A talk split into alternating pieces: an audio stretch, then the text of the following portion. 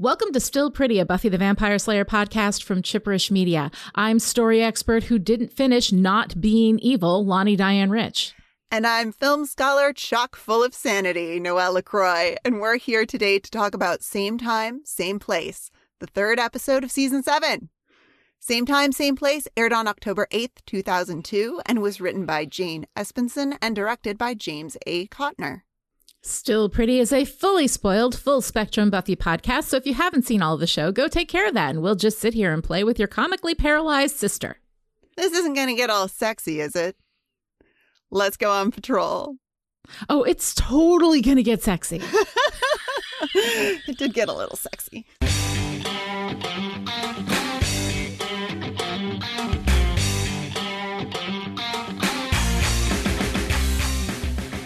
In Same Time, Same Place, Buffy, Xander, and Dawn wait for Willow to get off a plane, but Willow isn't there. Hard cut, and we go back in time and see the same deplaning, only this time Willow gets off the plane, but no one is there to greet her. Huh. Outside at night, a dude is spray painting a construction site when a creepy voice taunts him, then screams and attacks. Willow comes home to an empty house and goes back into the room she shared with Tara, flashing back to Tara's death. She hears the front door close, drops the address book she was looking at, and rushes downstairs, but nobody's there.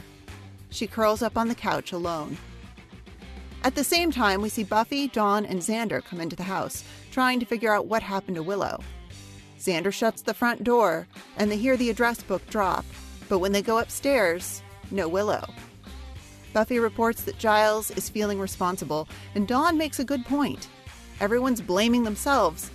But is anyone going to hold Willow responsible? We can only be here for her so much if she won't be, you know, here.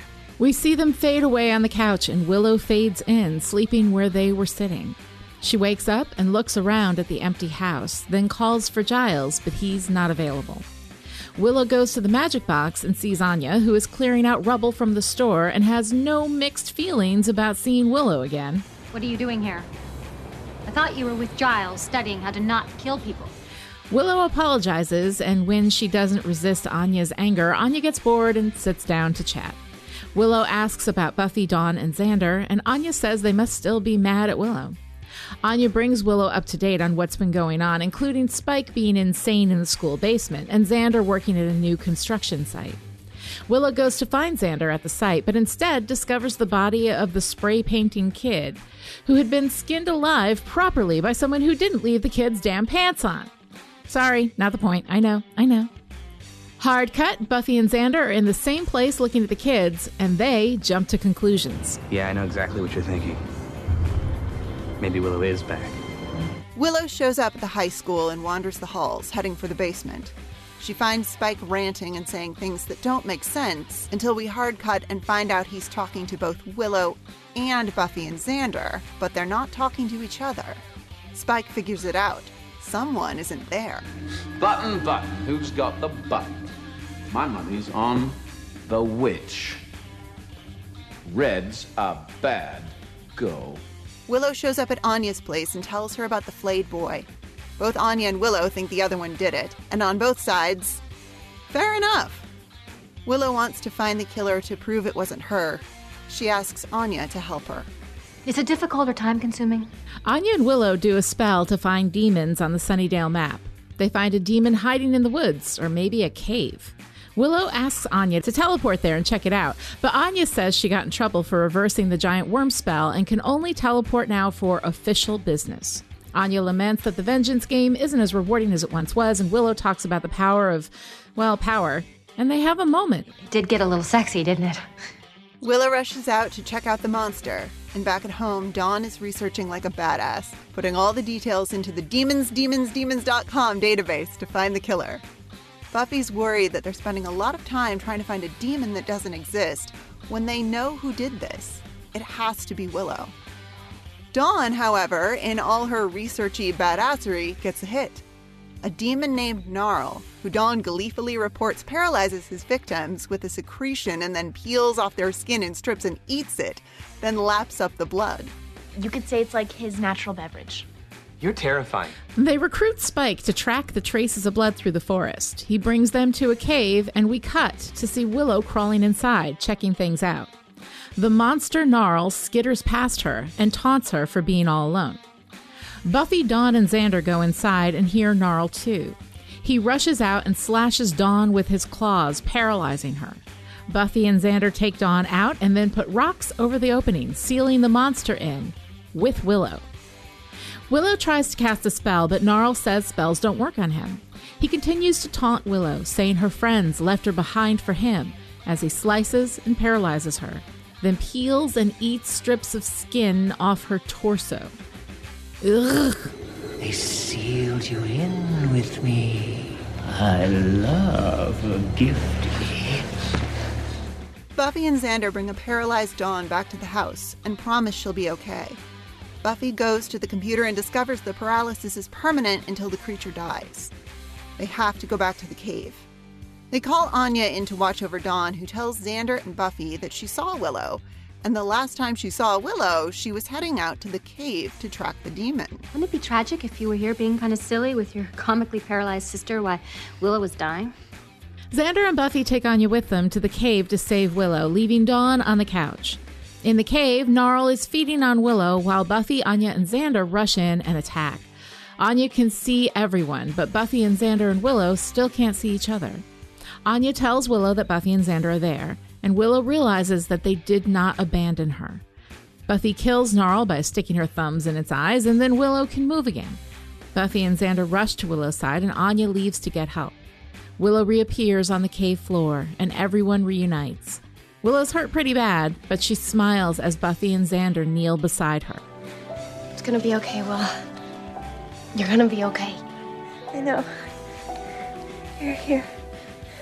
At home the next day, Willow sits on the bed, drawing power from the earth to heal herself. Buffy sits with her. Willow says that the invisibility spell was her, not deliberately, but it came from her fear of seeing them all again. Willow's tired, but she's in too much pain not to try to heal herself some more. Buffy takes both of Willow's hands in hers, saying that Willow can borrow her strength. They sit in silence, holding hands, healing together. Oh my God. I love that scene. All right. Oh my God. So here we are. Same time, same place. I'm going to go ahead and put my cards on the table. I love this episode so much. I love it too. I love it. I love it. Love it. Love it. Love it. Yes. So good. It's a great Monster of the Week episode with a monster that is truly monstrous. Mm-hmm. But there's also so much really lovely and compelling mental health stuff going on and relationship stuff. And I can't get enough of Willow and Anya. Willow and Anya are kind of the surprise pairing. They're so good together. They're so fun. Their personalities meld really well. Once Xander's out from in between them, I mean, this is pretty awesome. Yeah. Yeah. I love it. Um, I love this episode. I think it's one of the best episodes of the entire series, let alone season seven. Um, and it is, you know, I talked about this a little bit earlier when we started season seven, is that Buffy is getting truly horrific. Like, it is now legit a horror show. And despite the fact that I don't like horror, like, I really like it. I mean, they do this absolutely correctly. They keep Gnarl in the shadows, which is always the best call. The imagination of your reader is always way more powerful than your special effects or latex game. Uh, the sound design is your most powerful weapon in horror, is completely on point. Oh my God, it's terrifying. If you look away, it's worse than if you're watching.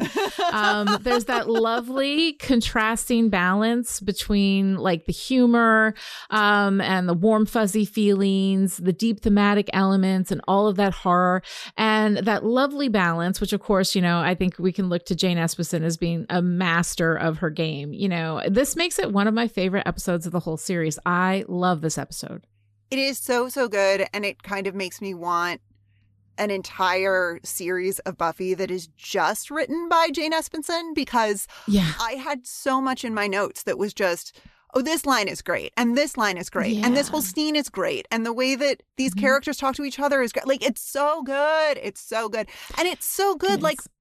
everywhere. Thematically, mm-hmm. it's good. Metaphorically, it's good. It's good. I love it.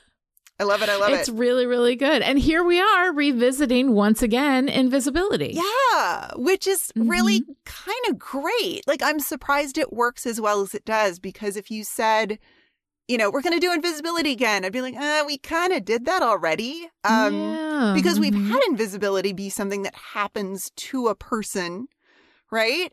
As a result yeah. of neglect.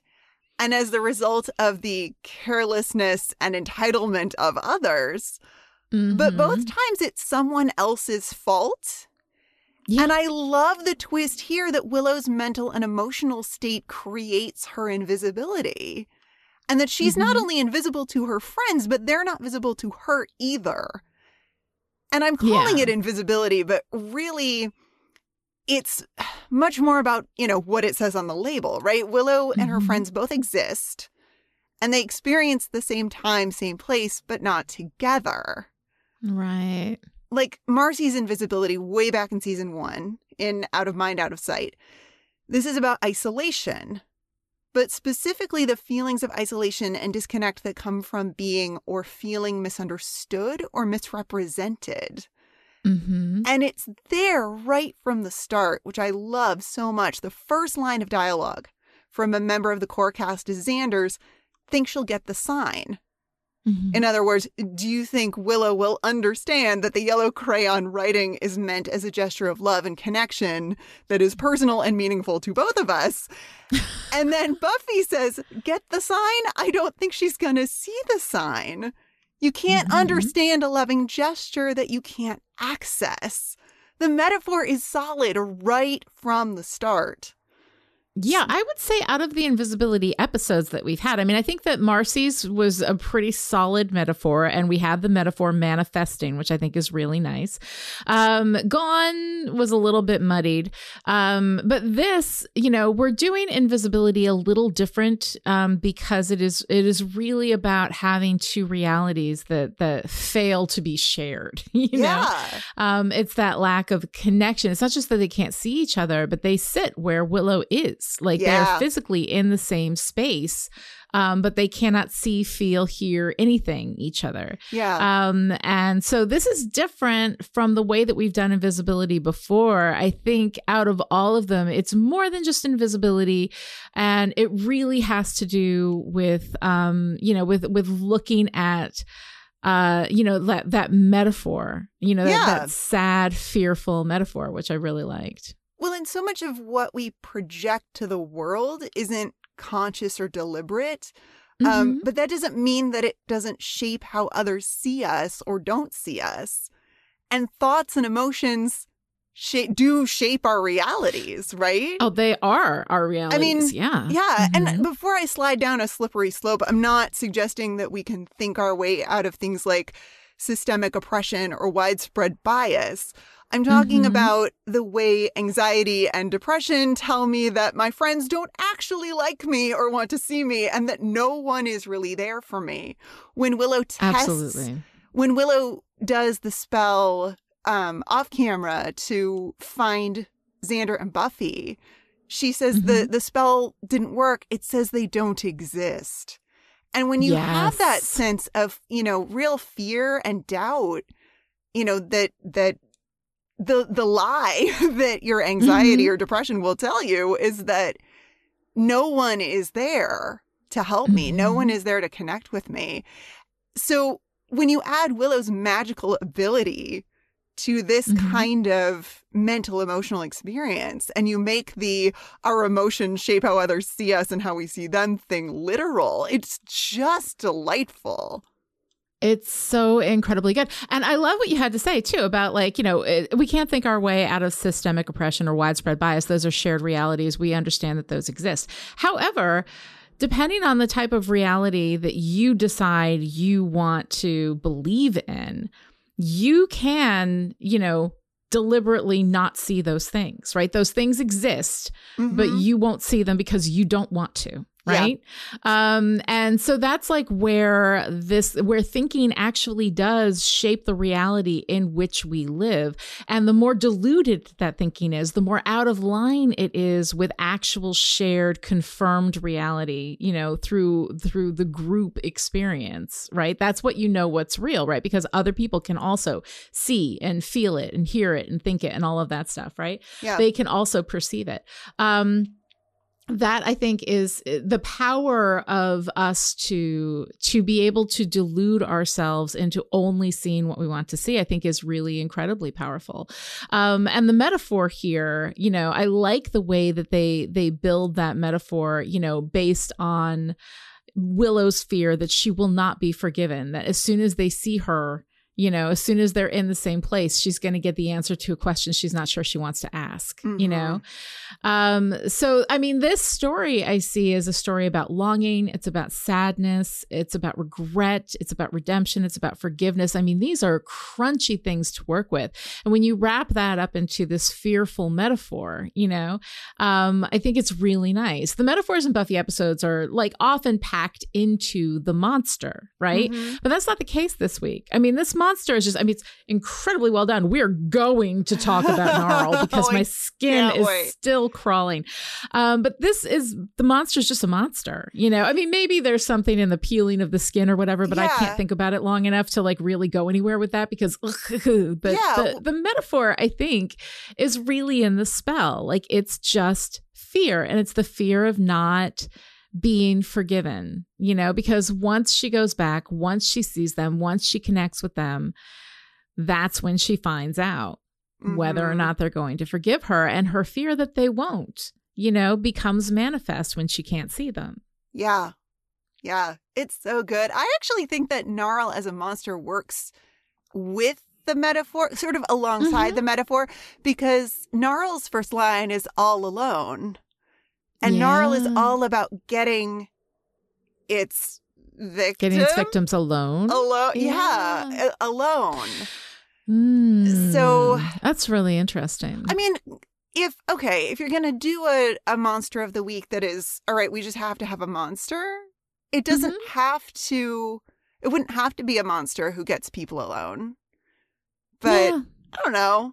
But this know. one does. I think if I think it harmonizes, definitely. There I don't, I don't know that it necessarily. Yeah. yeah. I don't know that it necessarily um, extends the metaphor, but it definitely harmonizes. You know, we have him, you know, your friends are lonely. Your friends left you. Left with me. you. Yeah. And of course, Gnarl can see everyone because mm-hmm. magic doesn't work on Gnarl. Actually, we'll get Magic into yeah. how how this spell works. Um, who can see and who cannot. Yep. I find that really interesting, yeah, too. It's really interesting. Um, yeah, yeah. Um, it's it's very, very cool. But um, I I love, too, how grace and forgiveness end up being the thing that ends the spell. You know, yeah. Um, everyone shows up for Willow. Everyone is there. You know, Xander shows up the most. Um, he doesn't think it's Willow flaying people. Although, you know, as we say in the end, he thought it a little. Yeah, but he doesn't have to say I it. Love. Like Buffy has to say it. You yeah. know. Yeah. Yeah. I love um, that. He thought I it love a that he's there with the yellow crayon sign. I love that it's not it's not just that he's there to pick her up at the airport. It's not just that he's showing up for her, but that he's spending his time finding a yellow crayon, creating a sign that is unreadable and yet a metaphor for how much he loves her. It's so good. It's so good. It's the so most good. adorable thing, you know, um, and they're all nervous. You know, Dawn is the one who like tends to, she's kind of our Cordelia. You know, our our yeah. truth teller, the one who calls out the uncomfortable, isn't somebody going to hold Willow responsible? Like, don't we need to have this discussion? Dawn is sliding into that role, and I think really, really nicely. Yeah. Um. So metaphorically, I think that this um this is working beautifully. It reminds me of the kind of high impact emotional beats that we got in season two and season three of Buffy. Um, you know, it's been a while. Well, I guess it hasn't been that long because Tara. I was gonna say it's been a while since I've really cried in Buffy, but this episode makes me cry. You know, oh, honey. Um, it's so I love it so much. Um, where the metaphor serves though, and even in a deeper layer, is this idea of conflicting realities in which people simply cannot understand each other, you know? And then we've got these two people who are less invested, right? Spike and Anya. They they live in the bridge between, they are the connective tissue between these realities because nobody cares what they think. And yeah. they're not worried about what anybody else thinks, you know? Um, but the actual reality that Buffy, Xander, and Dawn would of course forgive Willow and want her back, and that Willow wouldn't flay a man just for kicks. As we all know, Willow's M O is leave the pants on, right? You know, not Gnarl's M O. Um, nope. But that's where we end up at the end when everybody is able to share the same emotional reality, able to love and forgive and accept each other. Um, and then that's where we end up. And I just think it's it's really, really nicely executed. It's so great. It's so great. I mean, down to like Xander's unreadable sign saying, welcome back, Willow. Like, welcome yeah. back. Like we're we're reconnecting, reestablishing. It's so good. I love this episode. Yeah, it is. It. It's so incredibly good. Um, but I think that maybe now is the time for us to talk about like the standout element oh, maybe of this episode. It is... There's so much to talk about. So tell me, what were your feelings about Gnarl? Okay, I love Gnarl. I love, I do. I love, I mean, yeah. I love a fast, creepy thing in the shadows with the little snappy hand motion. Yeah. I mean, that's like that little tap tap that Gnarl does when he first shows yeah. up with his hand. It's full on dad at a family barbecue with the tongs. It's so great. I love it. I love it. It's adorable. It's great. Um, But Camden Toy, who we last saw as one of the gentlemen in Hush, manages to perform Gnarl through all the Monster of the Week prosthetics to the point that I almost want to call this full-body puppeteering. It's, yeah, he's unbelievably he good. He is so good. And Camden Toy, by the way, has a fantastic I M D B page. Mm, His roles yep. can be divided into two categories. We're going to go on a tangent because I just, right. I'm like... I'm just grinning like a fool. She it's fall so down the great. Camden Toy rabbit hole. I yeah. did. Okay, but check it out. So mm-hmm. two categories of role, right? On one side, we have roles like Albert, farmer, mailman, Clint. And mm-hmm. on the other side, the figure, King Nothing, the shape, Lord Menace, and my favorite, tall clown. Oh, my God. Which, come to think of it, could be in either category.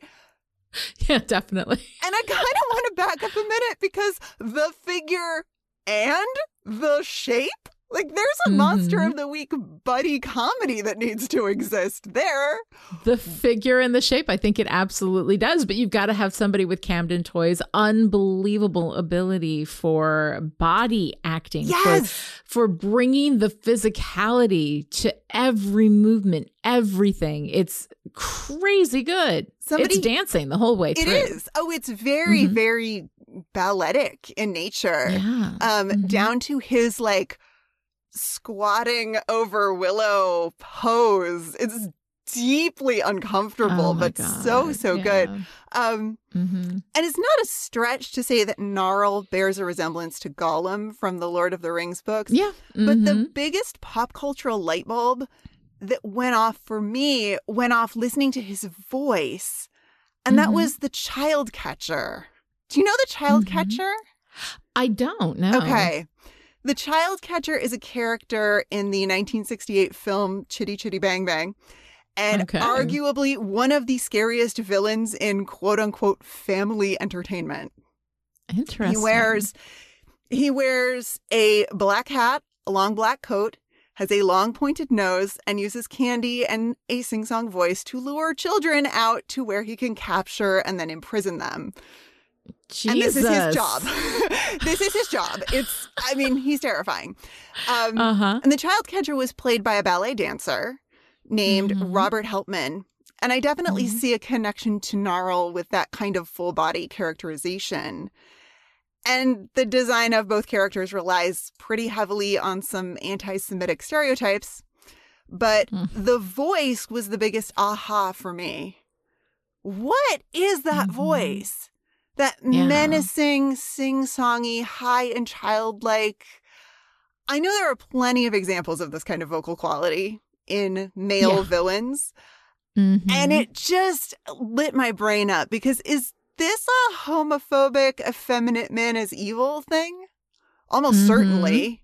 Yeah. And the childlike thing suggests a link between both quote unquote deviant sexuality and stunted development. The intersectional isms of evil in British and American film and television would be a fantastic graduate level something. I really hope someone has done that deep dive.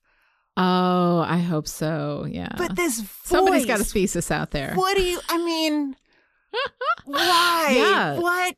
It's, it's so crazy good. And it's funny because we had Camden Toy before in Hush, where, of course, he did not make a sound, right? Yeah. You know, uh, we're going to see him again. He's going to come back as the Uber Vamp uh, this season. You know, again, not a big talker, right? um, so this yeah. is Camden Toy's, like, chance to not just own the physical space of his performance, but the vocal space as well. So I would say, like, yes, absolutely, we need to throw an acknowledgement to the homophobic gay coding of monsters in general, and specifically this one. I think you got a strong argument that that is absolutely there. Um, with that said, this is one of the best executed Buffy monsters from a technical standpoint. I mean, because let's not forget, we all remember the snake with arms, the rubber thing that Buffy beat up in the middle of season five, right? Whatever. Um, this is really... really good. And it is good in a lot of ways, not just because of the execution of the costume and the acting and everything. Um, but from a filmmaking perspective, the choices that they made, I mean, first of all, yes, keep your monsters in the shadows. It is the best thing that you can do. Your reader's imagination is going to do so much more for you. The sound effects of the clacking fingernails, oh, yeah. the peeling flesh, the snacking, the slurping. It is all so incredibly gross and disgusting. My skin is still crawling. So effective. So good. You know, as a person who tends to look away during the gross parts, that is where these horror movies get me. Because then I'm listening, and what my brain does is so much better than any kind of like, or so much better, so much more affecting at, mm-hmm. for the for the reader, you know, of this um, than anything that they can possibly ever do on screen. Um, so the more that you utilize your your reader leaning in, and again, I don't know, I've, I'm pretty sure I've talked about it here, but I've everybody who engages critically with anything I consider a reader. So even if you're watching T V or you're playing a video game, you're still a reader if you're reading it. But anyway, so your reader who is actively engaged is doing so much of the heavy lifting for you. Um, it makes such an incredible difference. And I absolutely love that. And the thing is that Buffy is a horror show and has been. We've had a lot of monsters, but most of the monsters are actually coded as animals, mm-hmm. not human, right? Um, even the vampires, like the, the standard run of vampires that we just dust in the cold open and never think about again, like the ones that we have not given personhood through Buffy's concern for them or their interest in Buffy. Um, you know, they're just like dogs. They just growl, they try to bite, and then they get dusted, you know. Uh, you know, most of these monsters are covered in latex. Uh, they've got terrible practical effects. Um, and this one is so beautifully executed. And again, this is something that started, this is, uh, there's a divide between Buffy before season seven and Buffy after season seven. And that may be part of the reason why some people don't like season seven is because it doesn't feel like Buffy, but it feels like a grown up version of Buffy. This is when the monsters get a little more real, I think. Mm-hmm. Yeah. You know? Yeah. Well, it's a nice, I think Gnarl is a really nice blending of monster of the week, monsters that mm-hmm. are more animal in nature, and what we saw with the trio in a way of this like mm-hmm. human monster, because Gnarl, I mean, he's not a Gnarl or the Gnarl. He's yeah. Gnarl. Like it's a he's na- just it, Gnarl. Is there just one of him? Like, is he, he's like, he's like Yoda. Like Yoda yeah. is a named one of these things. And we don't mm-hmm. know, is this a species? Is there just one? I mean, yeah, it's, it's kind of wild. So he is both this human monster and a mm. monster human almost. He's great. Yeah. I love him. I enjoy him so much. I mean, problematic elements aside, he's problematic elements acknowledged, right? Yes, because that's that's what we yeah, do. That's better. Right. Acknowledged. Mm-hmm. Acknowledged, right? Because the thing is, like, I, I know that a lot of times people have a reaction where they're like, well, you're expecting something that's twenty years old to like live by today's standards. Like, no, I'm not.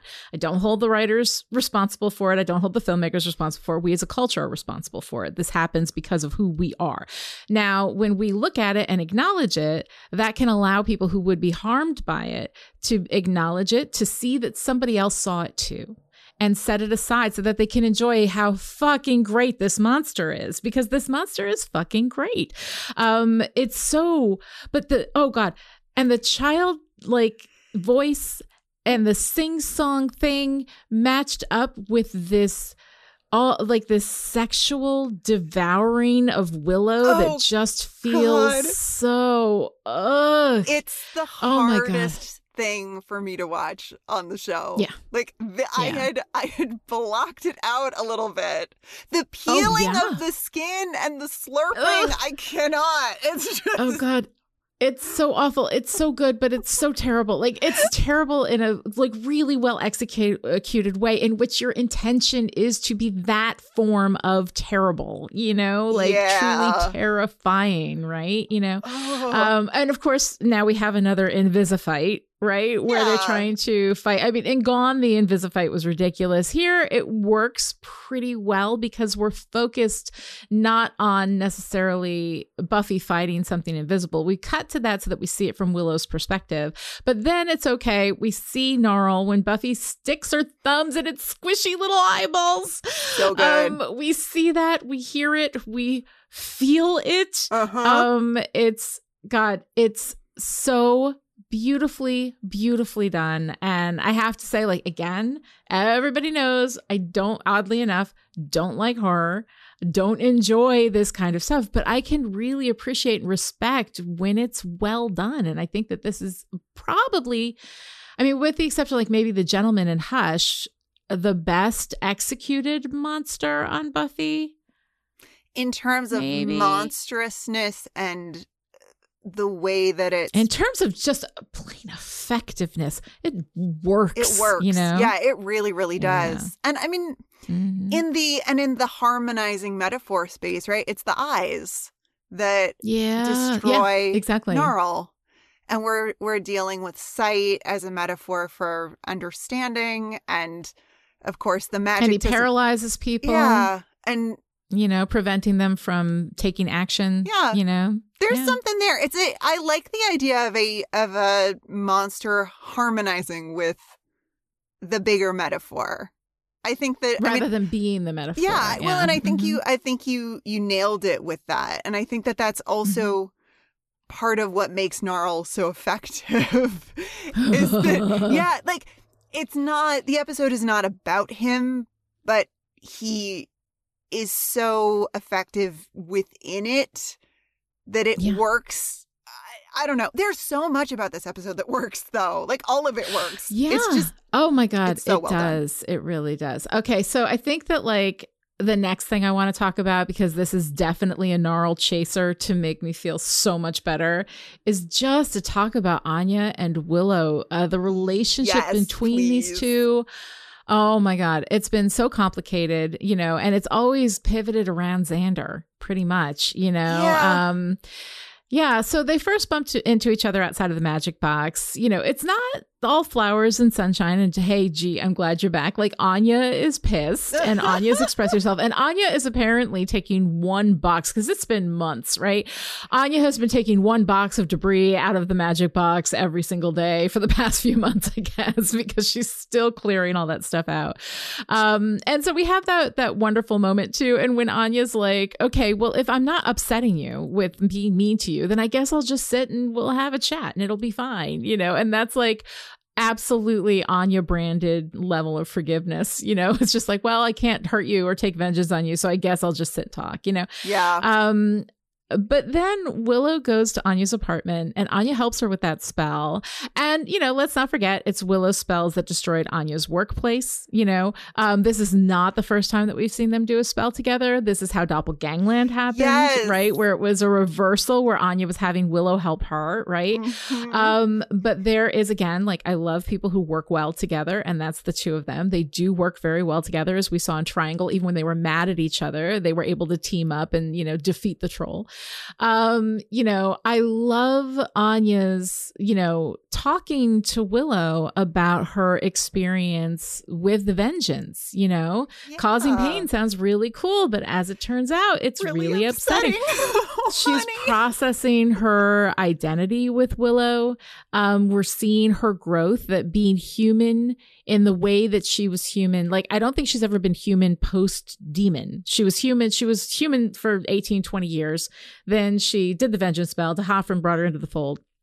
And she's been a demon for all this time.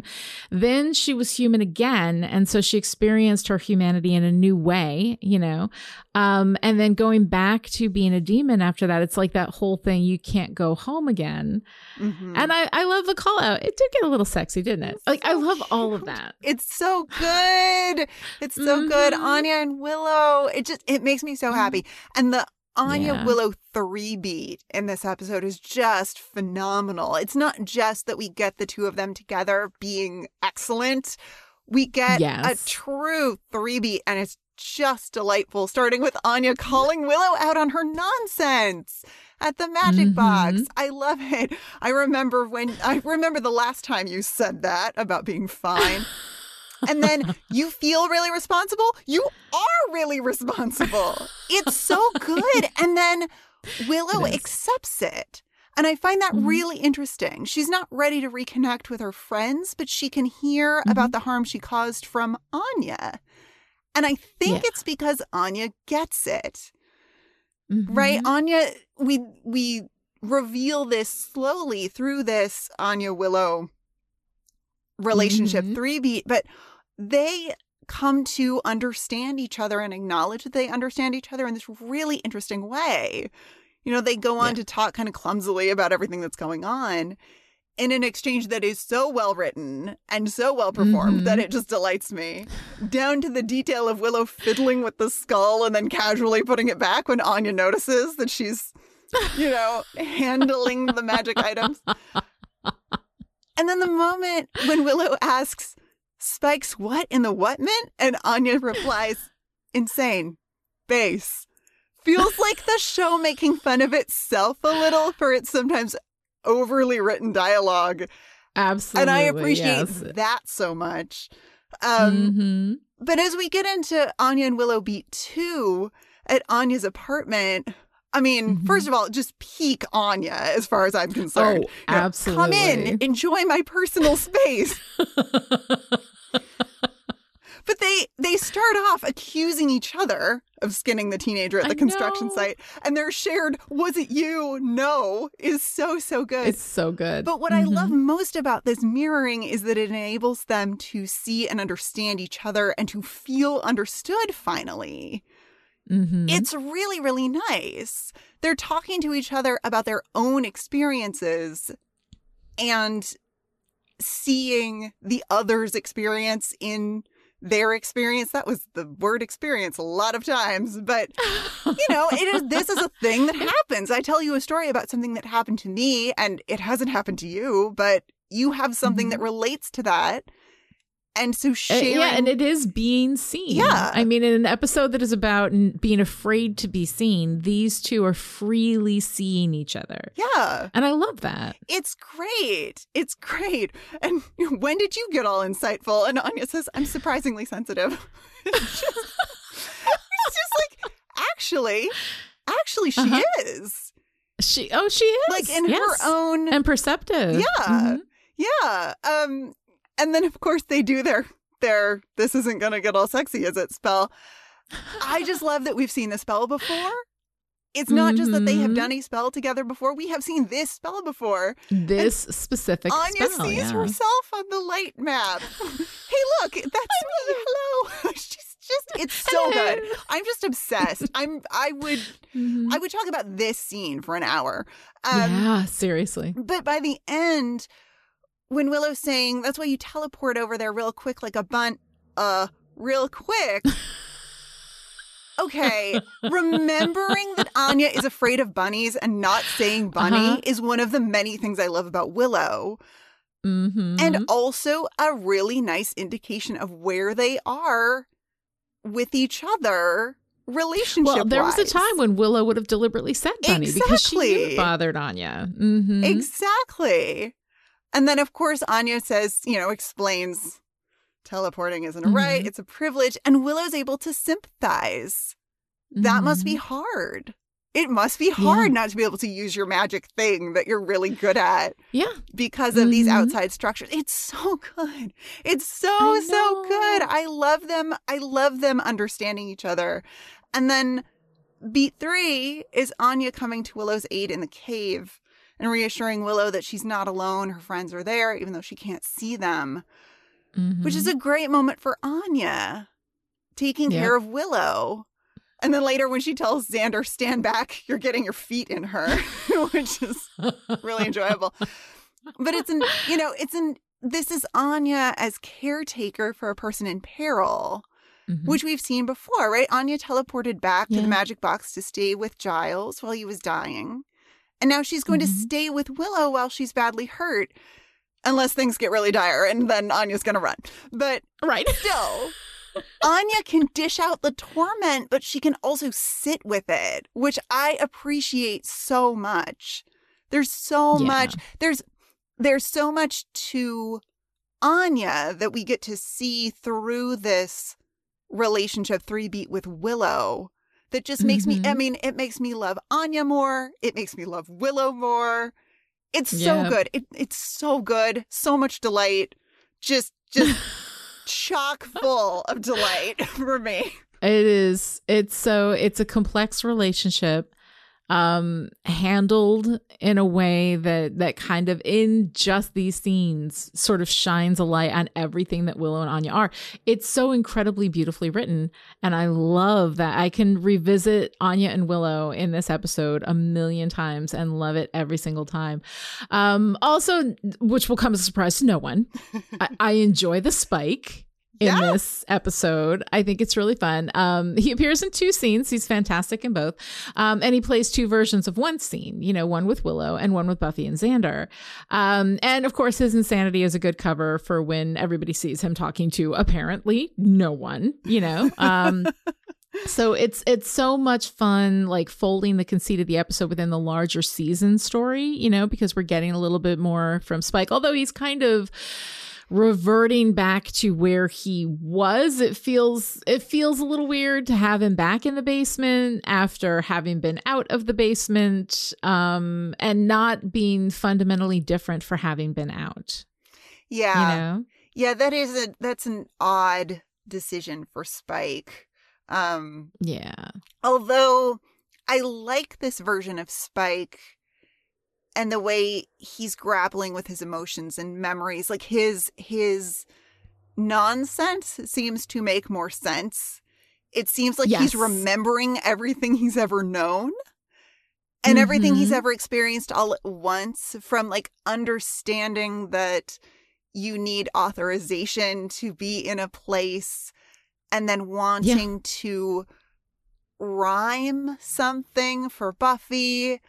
But also, yeah. you know, it's like I see these little inklings of everyone who Spike has ever been in the things mm-hmm. that he says, which I really oh, enjoy. Yeah. Well, I mean, the oh, yeah, the, the reference to what's the word for glowing has to rhyme is, of course, going back to Effulgent in his uh, his terrible poem that he wrote for Cecily. Um, you know, he is he's in um this, it's kind of a, a liminal magical space that he lives in, where he can see all, he can connect with everybody, um, and he can see the truth, you know, button, button, somebody's got the button. It's, my money's on the witch, you know. Um, the thing about this, like, I love this. I love him in the basement. I love him wrestling with, you know, the recent acquiring of his soul, you know, mm-hmm. somewhat damaged um, for lack of use, you know. Um, uh, there's something about, though, him able to step out last week for Beneath You, which is um, a terrible episode and and not really worthy of it anyway. Um, and then just suddenly being set back, and you know, I guess stabbing a human, triggering a migraine, was going to set his progress back. Like, I get that. And as someone who has absolutely experienced the one step forward, two steps back mental health mamba, like, I get that too. But from a narrative perspective, it feels like a reset, um, which is kind of a cheat. It's like, you know, set him back, put him somewhere different with issues and behavior that have been altered because of his experience, because of the one step forward, you know, mm-hmm. that's fine. That's fair enough, you know. But it feels to me like his mental health is something that we are casually putting on and taking off at our convenience, kind of like a sexy black leather duster, mm, there you for go. A metaphor that I just pulled out of nowhere. Yeah. Um, so, um, so I find that interesting. I like I, I mean, I like the performance. I like what he's doing. I like that they're, you know, in the basement, that he's he's still struggling with the elements that are there. You know, they're not authorized. Like, he's talking about this greater uh, story that's going to be happening, you know, throughout the season. And he's reconnecting us to that greater story. But it's just it, it's just that minor point that it's like, OK, so we pull him out because we want to have a moment with him, you know, uh, acting like he's he's just plain old Spike the way that he used to be. Mm-hmm. I'm just a guy with his ear to the ground, you know, um, and then throw him back in without him being changed at all for the experience of having been out. Just feels like a little a little bit like a cheat. It's yeah. fine. It's fine. As far as criticisms go of this episode, that is the nittiest of picks. But yeah. I love, um, I, yeah. but the performance. See, I would, I would be more Ugh, bothered by it, except the so performance good. Is so good. When Willow it says, is. "I can't find Buffy and Xander," and we see Spike raise an eyebrow and then look over to where uh-huh. they're standing, as he's like, "Okay, all right, I got it." Even in James his, Marsters, yeah, killed it. Killed it. James Marsters has murdered as much of as Spike, but it's just murdering these scenes that he's in. It's so, so good. freaking good. It's so good. And I appreciate that Spike knows he's cognitively impaired. I love, yeah. I love he's it. He's aware. I'm insane. Mm-hmm. You know, regarding Xander, I'm insane. What's his excuse? It's just, it shouldn't be so funny. And yet, mm-hmm. I, I yes. like it. I like it. I know. It's just, it's so incredibly good. Um, another thing I love in this episode, which is not, you know, wanting for things to love, is Dawn. Um, she is incredible. Oh my God, yes. Oh my God, I yes. mean, Giles is gone, right? So we need a new world-building exposition fairy to explain the demons and the rules and do the research. And I love that we gave this role to Dawn, along with her getting a little bit of the Cordelia, you know, being the one to to say the thing that nobody else wants to say. You know, tact is just not saying true stuff. Yep. I'll pass. She's getting some of that, you know. Um, I also, like, you know, everybody knows I am a sucker for the romance, the love story between a person and their work, you know. I love the way Dawn is both thrilled about her discovery and right. Buffy and Xander yes. are trying to figure out if it's Willow. They're questioning themselves, but Dawn is like, nope, this is your dude, right? Yep. Um, I love, she's like, because you didn't say pool of blood. She's so excited about it. Um, and then there's this whole thing where they're wandering through the forest and she's like, I cannot tell you how seen I feel in Dawn, because anybody who's heard me go off about like a particular story element, I'm sure there's tons of stuff like this, you know, procedures we can use that don't involve magic spells, just good solid detective work, and we can develop a database of tooth impressions and demon skin samples, and I can wear high heels more often. Like that that is a very like I, f- I felt that monologue. That was me in a nutshell. Everybody loves a slender ankle. Everybody loves a slender ankle. So good. Dawn wanting to have a demon database and and tooth impressions and skin samples. Yes. Like, yes, please. Dawn, the I eager know. researcher. Oh my mm-hmm. God. Oh my God. It's One of my absolute favorite lines is her saying, he laps up the blood. You could say it's like his natural beverage. Poor Xander. You're terrifying. Yeah. Right. I love that. But she's so, she is so delighted. She has found the information. Mm-hmm. She's going to share the information. And I love that she's right. And she's excited about it. I love that she's excited. She's not grossed out. Yeah. She's like, this is so cool. You know, I love it. Which is a little, that's a little character beat turn for Dawn that happened mm-hmm. off screen. Because yeah. it was mm-hmm. previously Dawn getting into research and going, ooh, you know, not so sure she wanted to. Li- That's not a horn. Yeah. Yeah. yeah. Oh, it's a funny place for a horn.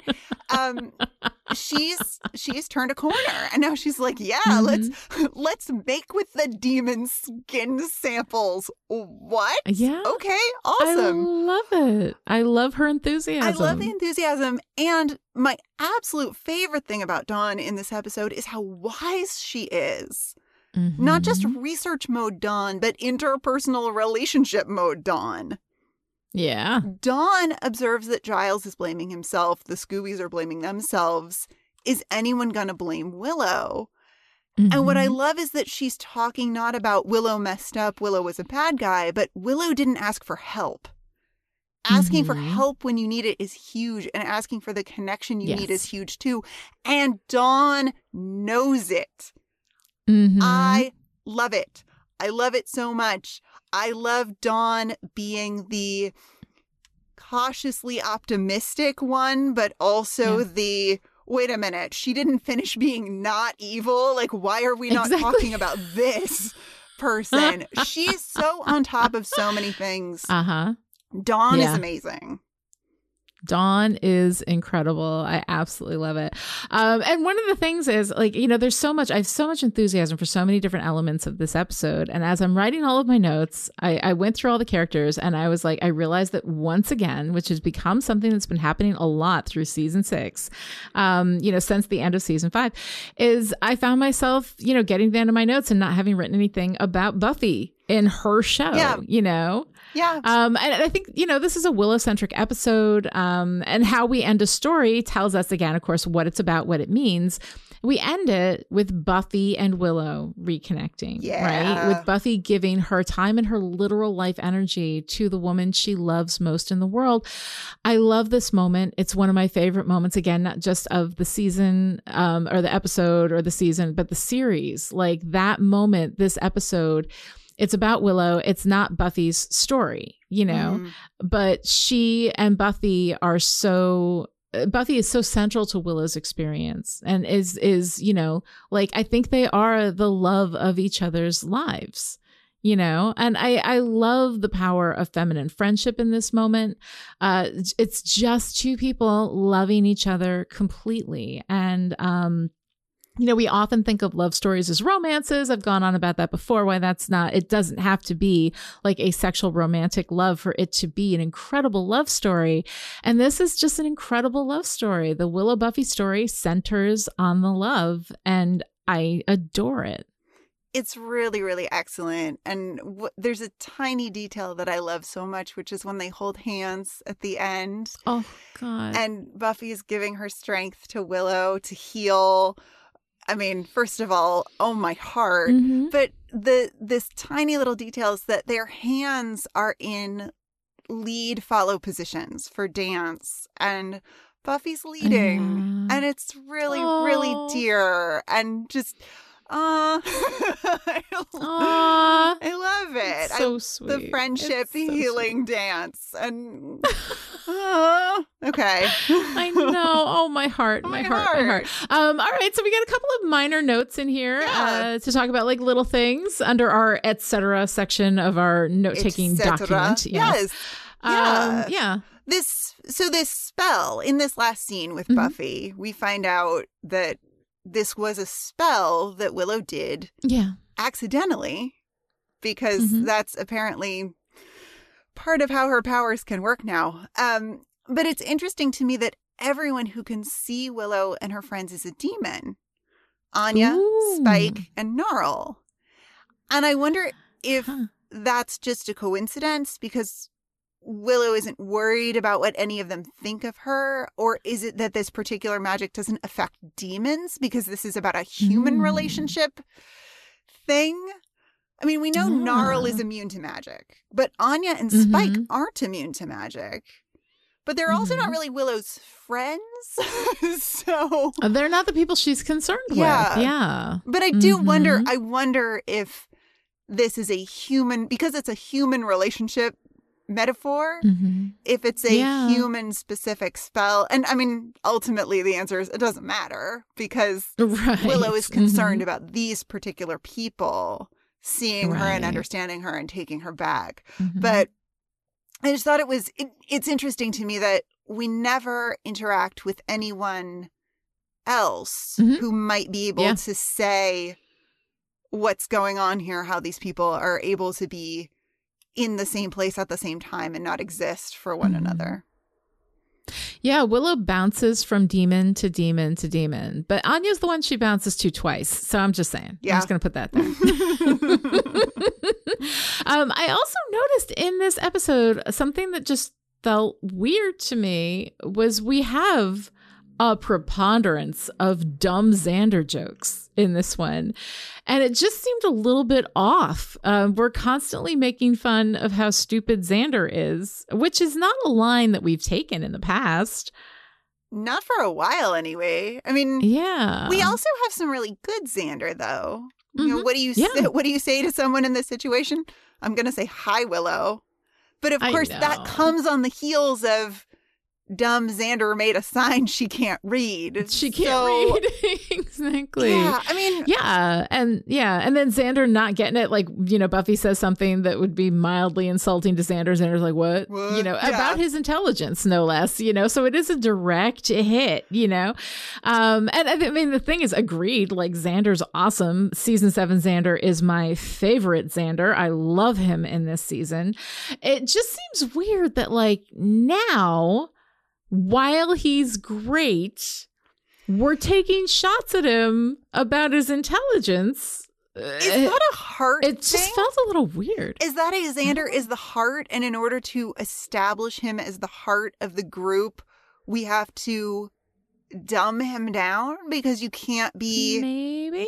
I, I mean, I don't know. I you can't think, be a smart heart? I mean, honestly, I think it it might just be a little bit of Espensonian delight. I think Jane Espenson might oh, like just having a good time, probably. Yeah. Jokes. I mean, I don't yeah. know. Yeah. But it is, it's like, all right, okay, yeah. Xander's going to be the, like, mm-hmm. you know, loving, caring, accepting, not non-judgmental one, but also, right. what? Also, yeah, like just absolutely not getting it. Um, it, you know, it was funny. It was cute. It's Espensonian. It's, you know, like I don't have a problem with it necessarily. It just seemed like a weird, a yeah. weird note to me. Um, but uh, yeah, so um, what's funny is that I just talked about this episode recently on um, Slayer Fest ninety-eight, um, which was loads and loads of fun. I had a great time. I highly recommend if you haven't listened to it that everybody go out and listen to it. Um, it's a great show.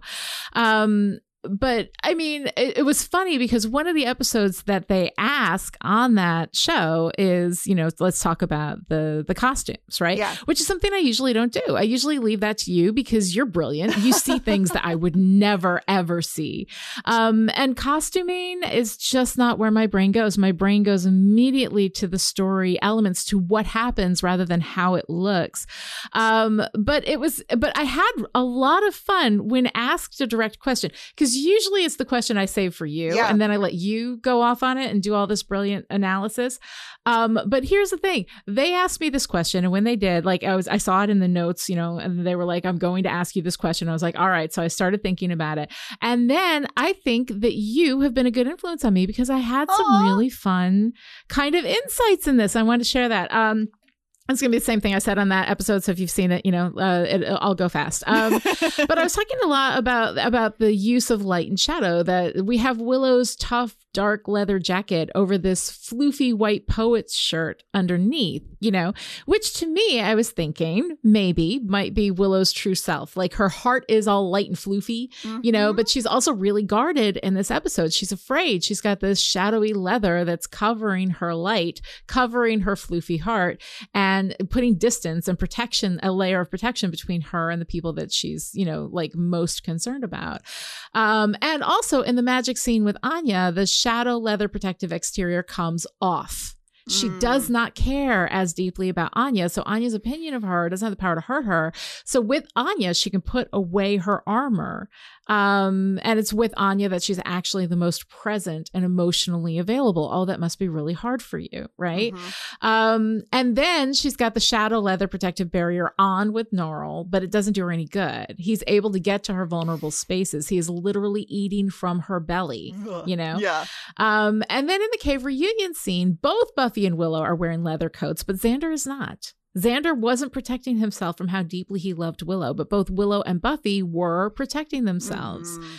And then in the final scene, Willow's in light-colored flannel pajamas. Buffy's wearing a white tank top, so thin you can practically see through it. They're both soft and floofy, and then they hold hands and heel together. And I love it so much. And I don't know that I would have been able to like make this run at the meaning of costumes here if it wasn't for your influence, Noelle. Aww. So thank you very much. And when I was done, everybody was like, oh my God, that was really good. I was like, well, thank Noelle LaCroix. Oh, I love that read. I learned it. I, I learned it from you, honey. I love that. Well, and I especially love the combination of the leather jacket with the more romantic mm-hmm. blouse underneath for Willow, because she yeah. is both of those things, right? She yes. is soft and romantic and poetic, but she's also this hardened witch badass. And it, yeah. and it works for her.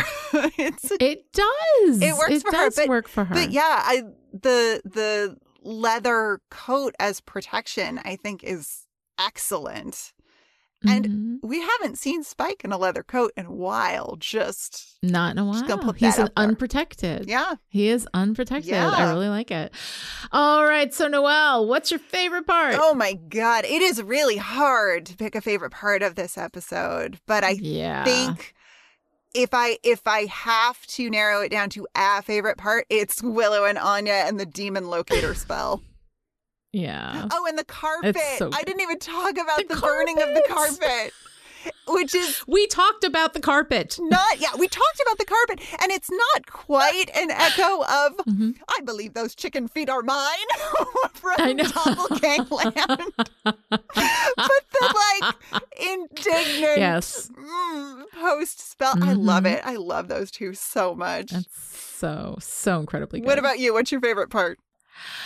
Oh, Willow and Buffy sitting on the, the bed at yeah. the end. Uh, Buffy lending her strength to Willow, the both of them healing, you know, because even though Buffy doesn't have a physical thing to heal, there's an emotional thing to heal, and and healing through that love that they have for each other. Like, I, I just think it's so incredibly beautiful. I love a good love story.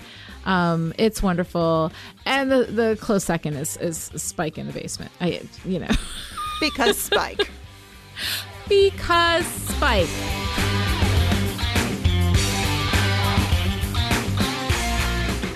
If you enjoyed this conversation and would like to join in, connect with the show on Twitter. Follow at Chipperish and use the hashtag StillPretty. This episode of Still Pretty was brought to you by the Chipperish Media producers who support us on Patreon at the power producer level. These people are the reason why Still Pretty is coming to you free and ad-free right now. So thank you to Stephania, Shelley, Rose, Jonathan, Alice, Kristen, Sarah, Christina, Erica, and Abigail. And this week's special message for our power producers. As it turns out, teleporting isn't a right. It's a privilege. To find out how you too can support Chipperish Media, visit patreon.com slash Chipperish. Other ways to show your support: write a great review on Apple Podcasts, tell your friends about the show, or help us do a spell, but only if it's not difficult or time-consuming. We will be back next time with Help, the fourth episode of Season seven. Until then... something horrible killed a boy. Took his skin right off. Was, Was it you? you? No! no!